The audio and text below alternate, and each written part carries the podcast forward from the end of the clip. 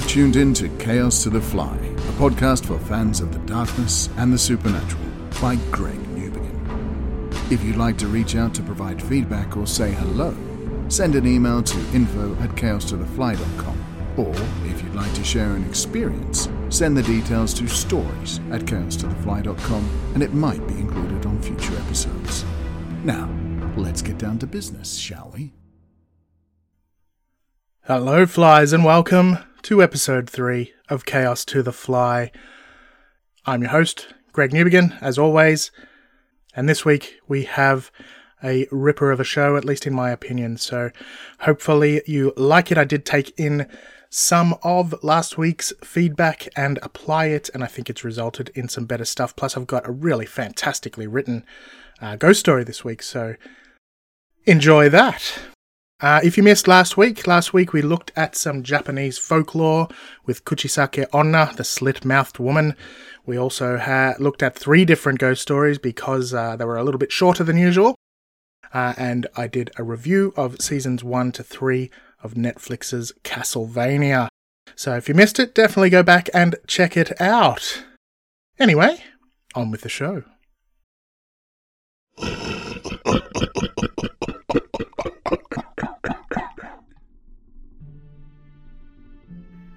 The Hecatoncheires. The Hecatoncheires of Greek mythology were three children born of the gods Uranos, otherwise known as Uranus, and Gaia. In other words, heaven and earth. It's interesting at this point to note that although all planets in our solar system are named after the Romanized forms of these gods, only Uranus is named after the Greek counterpart, god of the sky. I guess Caelus or Celus, the Roman equivalent, isn't as interesting a name. Anyway, for those that are aware of Greek mythology, the children of Uranus and Gaia were known as the Titans, mighty beings that were the children of the gods, but not exactly of the same divine nature. The children of the Titans then became the Olympians. That said, the intricacies of the relationship between the Titans and the Olympians is well beyond the purview of this investigation. The Hecatoncheires, though, they were themselves effectively Titans. However, given their significant differences to the Titans, they were not regarded as such. Of the 18 offspring of Uranus and Gaia, only 12 were true Titans. Of the remaining six, three were the one eyed Cyclopes, and three were the Hecatoncheires. So, what exactly were they? And why did their legacy not hold as much sway as the Titans to whom they share the same parentage? Especially given they helped the Olympians overthrow their siblings. Well, it comes down to the fact that they were so different. Not only were they giants, each of the three had 50 heads and 100 arms. The name Hecatoncheires itself means hundred armed. Three brothers they were, Cottus the Furious, Briareus the Vigorous, and Gyges the uh, Big Limbed. And history is not clear as to whether or not they were the firstborn of their divine parents or the last. But where the stories do agree is in regards to the response of Uranus on their birth. He hated them and imprisoned them deep within Gaia. Keep in mind that she is indeed Mother Earth herself, so in this way he buried them deep underground but not before binding them prior. As a result, the three brothers suffered in grief for many years. Eventually, another of their brothers, the Titan Cronus, castrated and cast down Uranus, becoming the new ruler of the heavens. Upon doing so, he then freed his Titan siblings, but not the Hecatoncheires. Their mother, Gaia, had foretold that Cronus would be overthrown by his own child, and that specifically the reign of the Titans would later be overthrown by the Olympian Zeus, himself that very child of Cronus that would indeed end his reign, with the aid, specifically, of the Hecatoncheires. When the time of the great war between the Titans and the Olympians came about, itself a long and sordid tale, the Hecatoncheires were indeed freed, and did take up arms against the Titans, not only helping in their imprisonment in Tartarus, but also in becoming their prison wardens, guarding the gates of Tartarus for time immemorial. Tartarus, it should be noted, is not necessarily the Greek version of hell, but it is related to the underworld, which is, of course, known as Hades. It does perform some of the same tasks as the latter idea of hell, however, serving as a place of punishment for the wicked and a place of suffering for the Titans. It is where wicked souls go once their hearts have been judged, and was considered to be as far from Hades as the earth was from the heavens, and Hades itself was the same distance from the earth. Want to know exactly how far that is? Well, the ancient Greeks have got you there. An anvil dropped from the heavens would fall for nine days before it reached the earth, and a further nine days before reaching Hades, and of course, by extrapolation, a further nine days before reaching Tartarus. The Greek underworld is a complicated place, really. In fact, it is the place where all of the souls of the dead go upon passing, including aspects of both heaven and hell, and some other strange places in between. I should note, though, that although there is a lot of similarity between the Greek and Roman mythology, Greek mythology is far deeper and precedes the Roman myth by a thousand years. For this reason, the Hecatoncheires don't seem to have any equivalent in Roman myth. Lastly, let's look at some pop culture. Truth be told, while there were many references in myth and other ancient sources, such as the Iliad, the primary recent reference would have to be in Stephen Fry's Mythos, a great little book which is essentially a retelling of the old myths. It's a fascinating read, and in fact, the place where I first heard of these awesome beasts. However, there are a few other references for the last few hundred to thousand years. There's a reference in Dante Alighieri's Divine Comedy, for example, as well as in Cervantes' Don Quixote, John Milton's Paradise Lost, John Keats's Hyperion, and Byron's Don Juan. Lastly, it would of course be remiss of me to not mention Percy Jackson, a modern series for young readers that puts the Olympians in a modern setting. The fourth book in the series, The Battle of the Labyrinth, includes a reference to Briareus. I've not read any of these books, so I can't comment, but I'm pretty sure they're quite good, as they do appear to be pretty popular.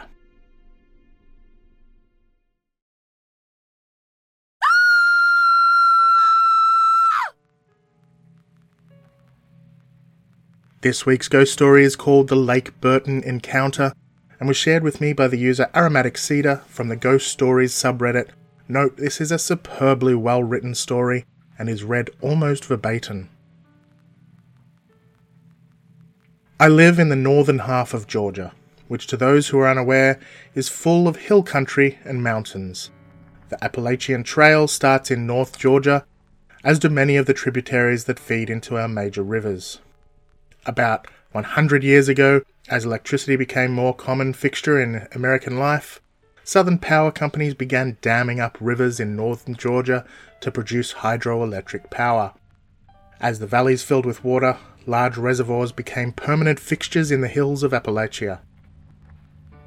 Though most of the lakes engulfed previously uninhabited or sparsely inhabited land, a few were built at the expense of a small town or settlement. Such is the case with Lake Burton,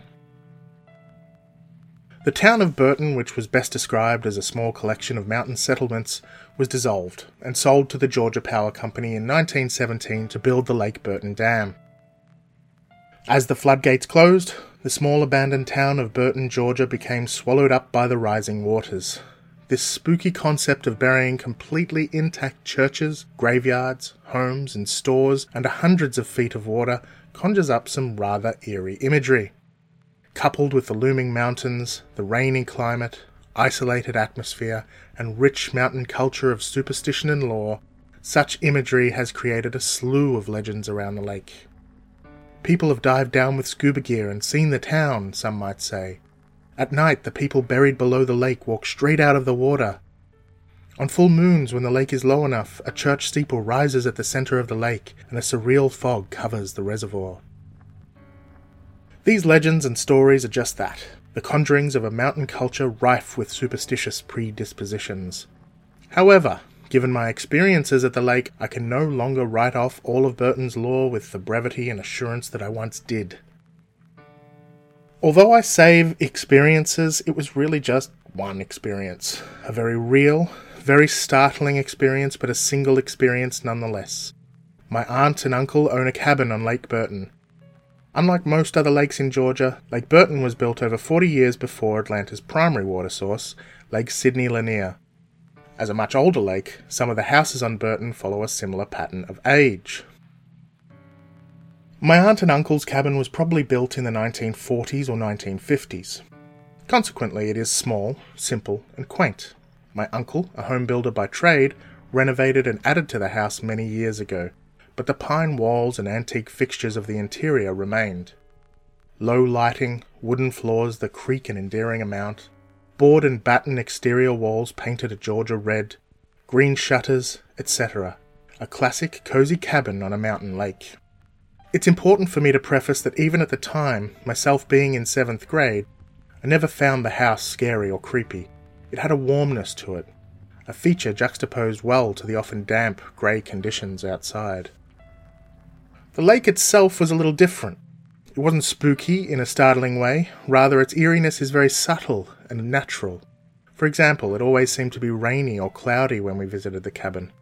This, coupled with the mountain light effect, that is to say, that being surrounded by steep mountains makes sunrises later and sundowns sooner, created a slightly dimmer environment.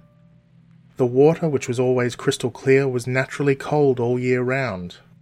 In the mornings until midday, fog would roll across the water like spectral clouds skimming the surface.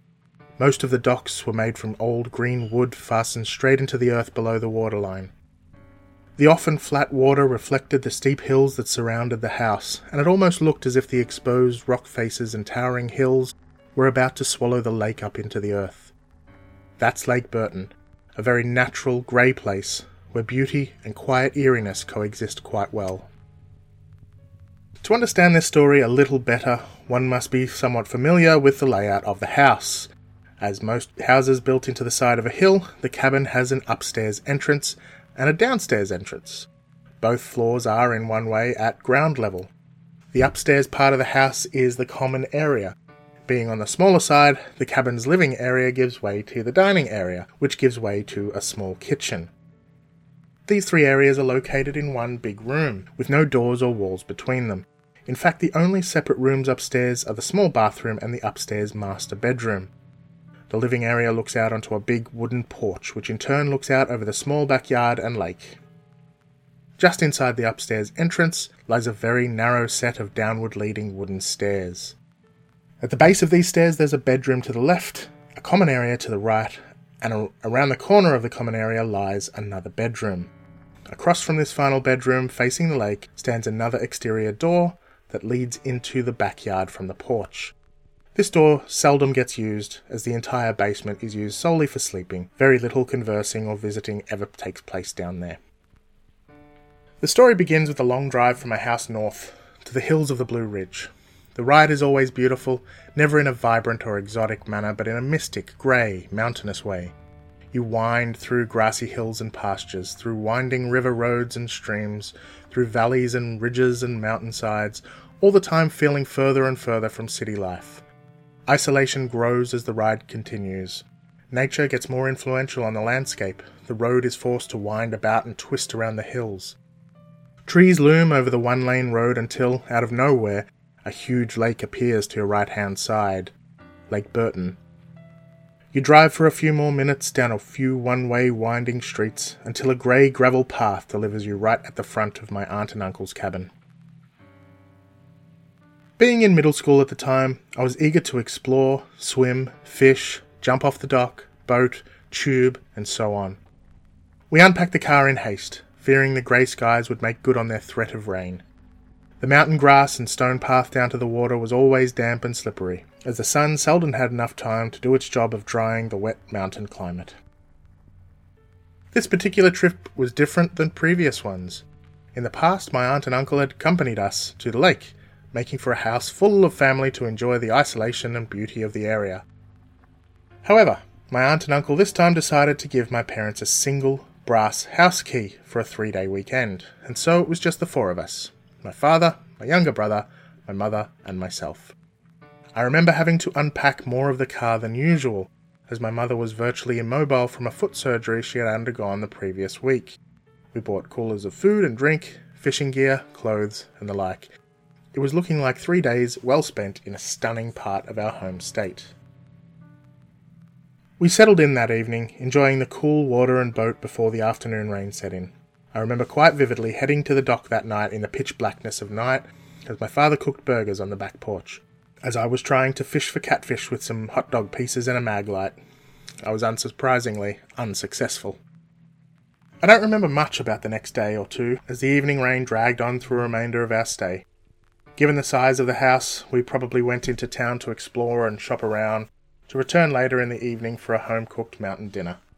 My mum would cook in the vintage kitchen while my father stood pressed against the wall on the porch, trying to stay under the roofline and out of the rain as he grilled.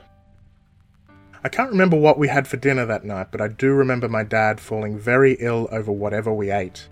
He disappeared into the upstairs master bedroom before it was even dark out. Me and my mother and brother stayed up listening to the pounding rain, watching some older movie on the tiny corner television.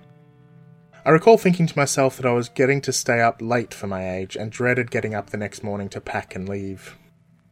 We all generally enjoyed the house and lake. It was a pleasant escape from the rest of the world. As we grew wearier, we all departed to our rooms.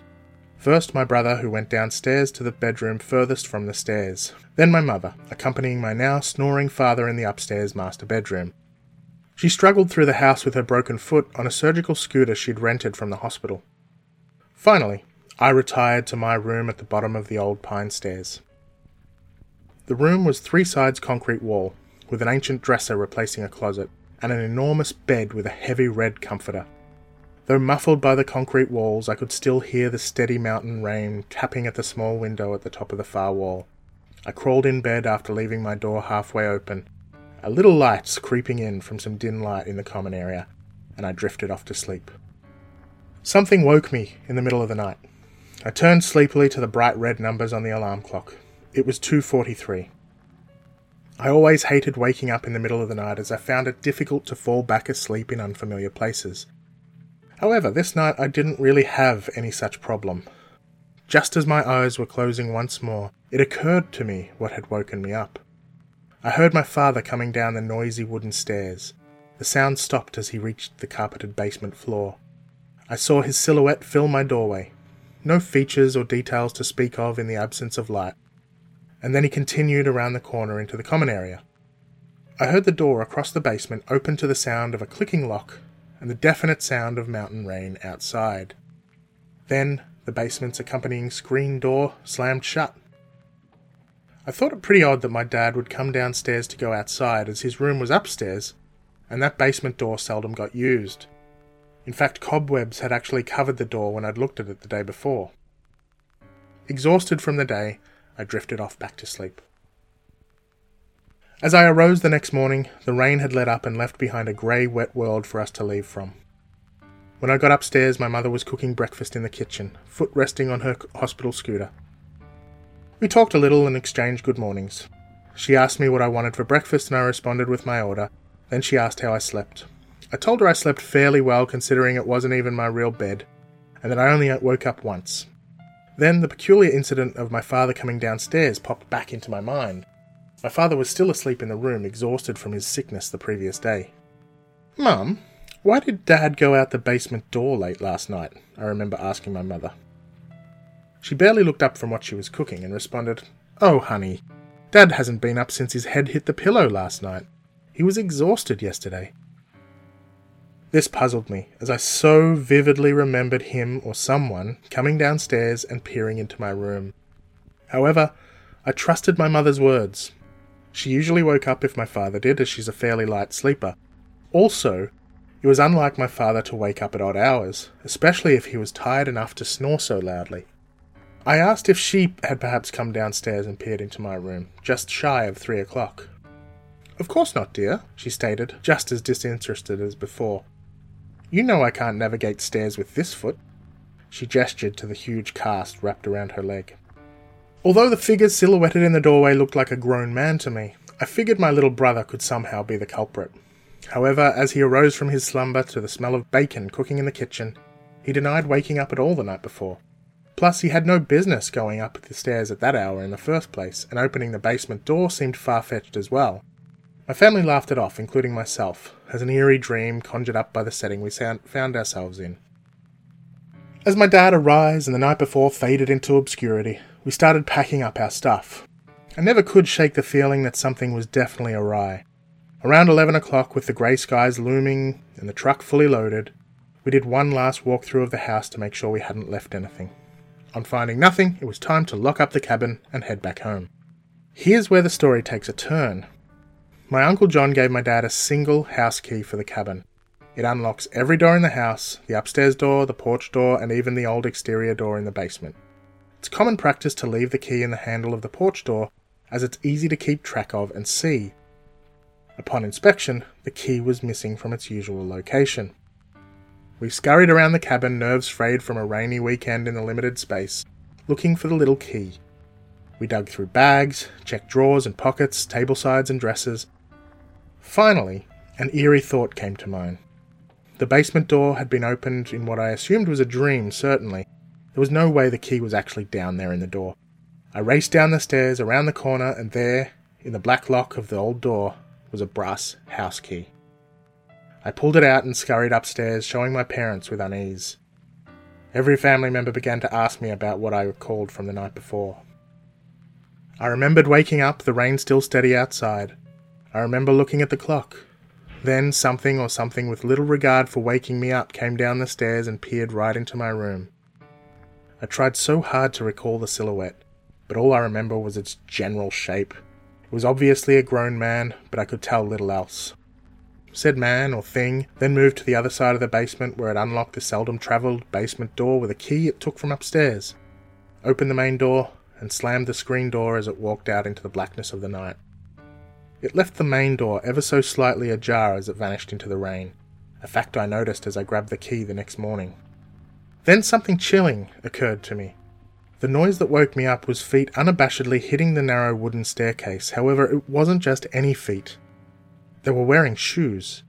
Now, this is a subtle but very definite detail, and it's what dispels, in my mind, any notion that I had a family member sleepwalk, which was a common response that I get when retelling this story. No one in my family has ever sleepwalked before or since that night.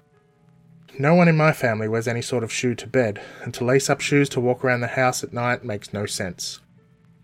I often get the rebuttal that maybe my father drowsily wandered down the stairs in an isolated case of sleepwalking.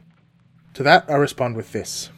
How is it that a man who has never sleepwalked in his entire life not only does this this one time, but he also retains the mental capacity to put what sounds like hard soled shoes on? find the keys upstairs, come downstairs, unlock the basement door, and have no memory of it whatsoever.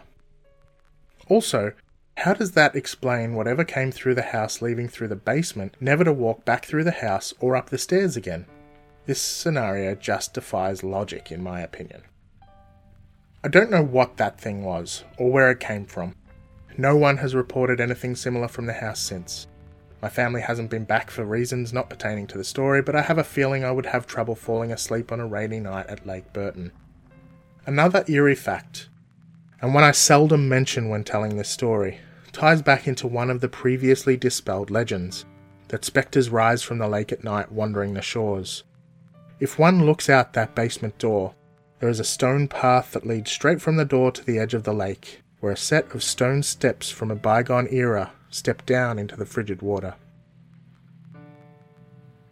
I've always been skeptical of mountain lore, but the image of a mountain man's spirit from some forgotten era rising from the lake in the dead of a rainy night, only to wander around a cabin and return to the depths and darkness of the inconceivable and bone chilling, haunts me to this day.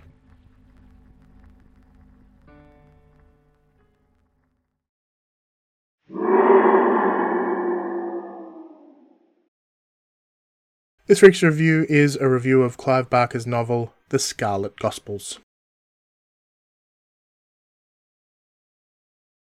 Before I begin, I should probably preface this with a little disclaimer saying two things. First, the Hellraiser series includes some of my favourite horror movies. I'm a big fan of 1 through 4 and the world building that they try to do therein. And secondly, Clive Barker is also one of my favourite writers. Sure, I love The Hellbound Heart, the novella upon which the first Hellraiser movie was based, but some of his works, such as Cabal, Imajica, and Weaveworld, to name a few, are some of the most mind bending fantasy horror experiences you'll come across. Seriously, read them. I know I've said this before, and don't think I won't say it again. I've been following Barker's path for a while, and watched as he looked to reboot the Hellraiser series, which seems to have possibly fallen over. At least he doesn't seem to be involved with the reboot any longer, as far as I can tell. I'll still watch it because I'm a sucker. Anyway, when I learned that he was looking to tell the story of Pinhead and perhaps even finish that story, I was hooked, if you'll pardon the extremely deliberate pun. The book itself is. Well, it's not exactly what I was expecting. But who knows what I was expecting, really? I, I didn't know what to expect. I guess the character of Pinhead in the movies had become something that I loved, and I associated both an aesthetic and an attitude to him that made sense to me.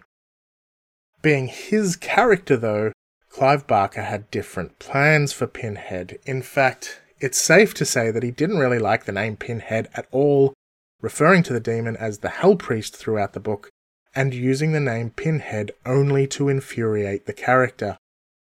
The story basically redacts all of the backstory that's built into the movie series, anything from Hellraiser 2 onward, and that's inclusive of Hellraiser 2, I should be clear. So this is really a sequel of sorts to The Hellbound Heart. It's kind of strange, really. Barker has acted as consultant on many of the movies and comic book series that came since the original movie, so it's almost like he perhaps felt as if he'd lost control of the character as others got involved, and maybe he wanted to tear it back to its roots. This makes sense, of course, as the Hell Priest is, of course, Barker's creation, so he can do with it whatever the hell he wants. But I kind of like the pinhead that the movies had created, and the Scarlet Gospels has very little in common with the Hellbound Heart, beyond the Hell Priest himself, of course. But if you can put all of that aside, there is a rollicking good tale to be told in this novel.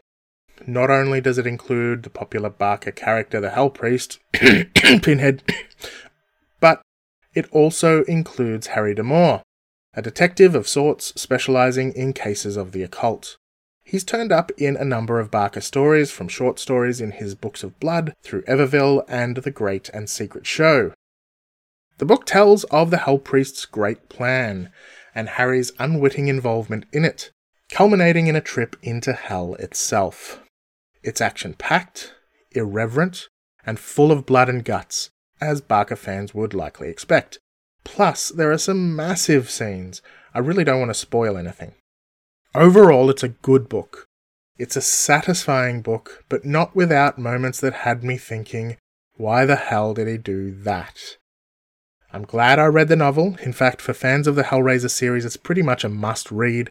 But I'll continue to hold two versions of the demon in my head the movie and comic book incarnations of Pinhead, his wacky crew, and the Leviathan, and the novel version of the Hell Priest.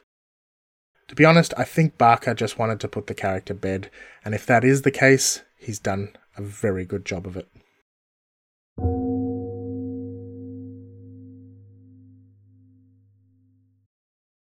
Okay, and that was this week's episode. Lots of really, really good stuff. Not that every other episode hasn't been full of good stuff. Come on, let's admit it.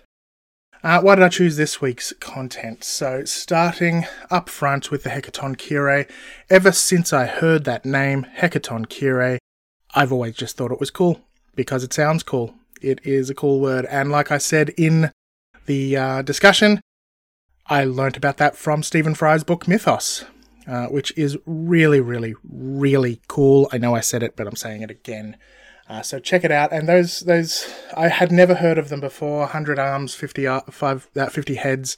I just thought the sound of them is horrific, and there's no real record of them throughout history apart from this Greek mythology. So I thought it would be cool to cover them. This week's ghost story speaks for itself. It was light on frights, I suppose you would say, but really, really deep on imagery. And that's what I loved about this one. Now, of course, not everyone is expected to be able to write to that kind of quality. And the reality is, I can't convert everything that comes into me into that kind of quality. So it is a rare treat to have something like that. But, of course, it is balanced by other stories just being scarier or having a lot more scary content in it. But, uh, yeah, that was an absolutely fantastic story, and I had to choose that one this week because I was enamored by it, basically. And lastly, the review of Clive Barker's Scarlet Gospels. I felt I had to do this one sooner rather than later because I mentioned Hellraiser on last week's episode, so I thought, stuff it, I will go straight to it, get it out of the way, and cover off my Hellraiser fanboyisms uh, as soon as possible, get it all out of the way. Uh, obviously, I'm a big, big fan of Hellraiser for various reasons, mostly nostalgic, but I still love it there's plenty of horror movies that are, have come out recently that are amazing. I did stop watching horror movies for God a good ten to twenty years. Around the time after The Grudge came out in Japan, I stopped watching them. I don't know why. I started to feel like I was getting more scared than I used to, uh, and I just couldn't handle them. Now I can handle them again, which is great, so I'm watching the shit out of them. There's a lot of great things I've caught up with over the last 10 years, so what I might do is some of the older stuff, you know, 10 years and older, 5 years and older, we'll see. Uh, I'll probably cover that separately here and there in these outros, just uh, talk about some of the older movies that I've seen, because I think reviews of newer content is probably better. But please do let me know by hitting me up at info at chaos2thefly.com and letting me know what you think I should cover. I have got a few good emails. I've got a couple of reviews. So thank you to those people, one of whom is me. Yes, I reviewed my own podcast and gave it five stars. You know why? Because it deserves it. Uh, but also because I was on my wife, I thought I was on my wife's account and it was going to be all anonymous and such. Wasn't, but I'm just leaving it there because hey, such is life, and I think it's a great podcast, and so does my mum. Anyway, What is my little secret about this week? It's not really a secret, it's my first memory. So if I go back through the analogues of time, deep into the psyche of Greg to see, you know, a formative experience, the first thing I can really remember is so just to, to explain, I was born in Melbourne, Australia, all the way back in 1978 in around 1981 ish, my family moved up north, Queensland, to Townsville, and we lived there for two years, I think it was. Uh, when I was between three and five years of age. I don't know the exact dates because, hey, I was three and five uh, years of age. Anyway, while we were living in Queensland, I have some early memories. They're really the earliest I can have. I can kind of remember mild snippets of memories from before that time, but not much. Mostly what I remember is two experiences up in far north Queensland. One was being bitten on the back by one of my friends. So I got into a fight or an argument with another four or five year old friend, probably just out the front of my house, and the little bastard bit me on the back, uh, with his teeth, of course, and I cried a lot, and I went home crying because he bit me on the back. Don't remember why, don't even remember who it was. It was someone that lived in the area what can you do? Kids will be kids. The other memory I have is of fruit spiders. I don't know if this is a real memory or if it is something that my psyche has inserted into my memory, but I have some kind of memory of climbing the back fence out the back of the house and seeing a giant tarantula like spider on the fence beside me and being told that it was a fruit spider. Was it really? I don't know. Was it really there? I don't know. I don't know. But it makes for a good story. Anyway, those are my stories for this week, and I have to think of something for next week. It gets increasingly harder. I've had an interesting life, but there's certain things I just don't want to share on podcast. You know what I mean? Know what I'm saying? Hey. But uh, yeah, that's where I'm at now.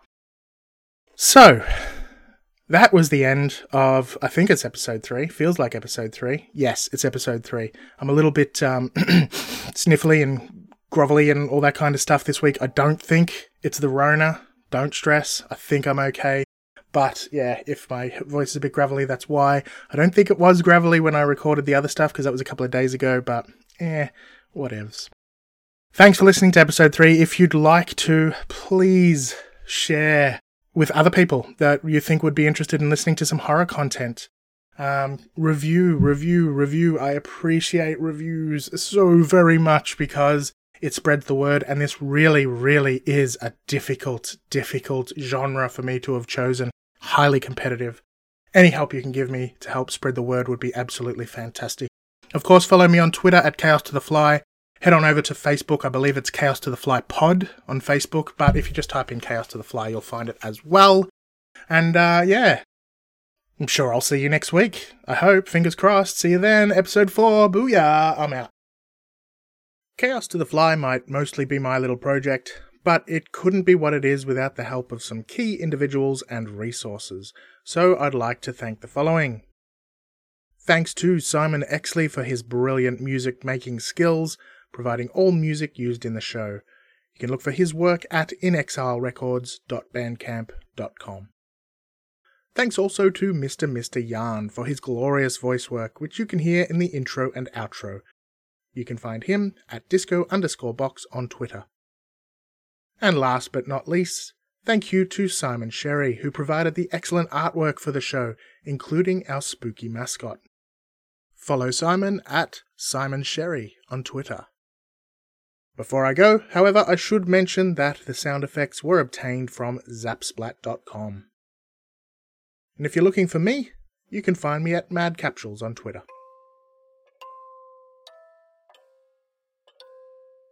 Thanks for listening to another episode of Chaos to the Fly. It would really help if you could leave us a review on iTunes or simply share the podcast with others you feel may be interested. To keep the spooky conversation going, follow us at Chaos to the Fly on Twitter and Facebook. Back to work, flies.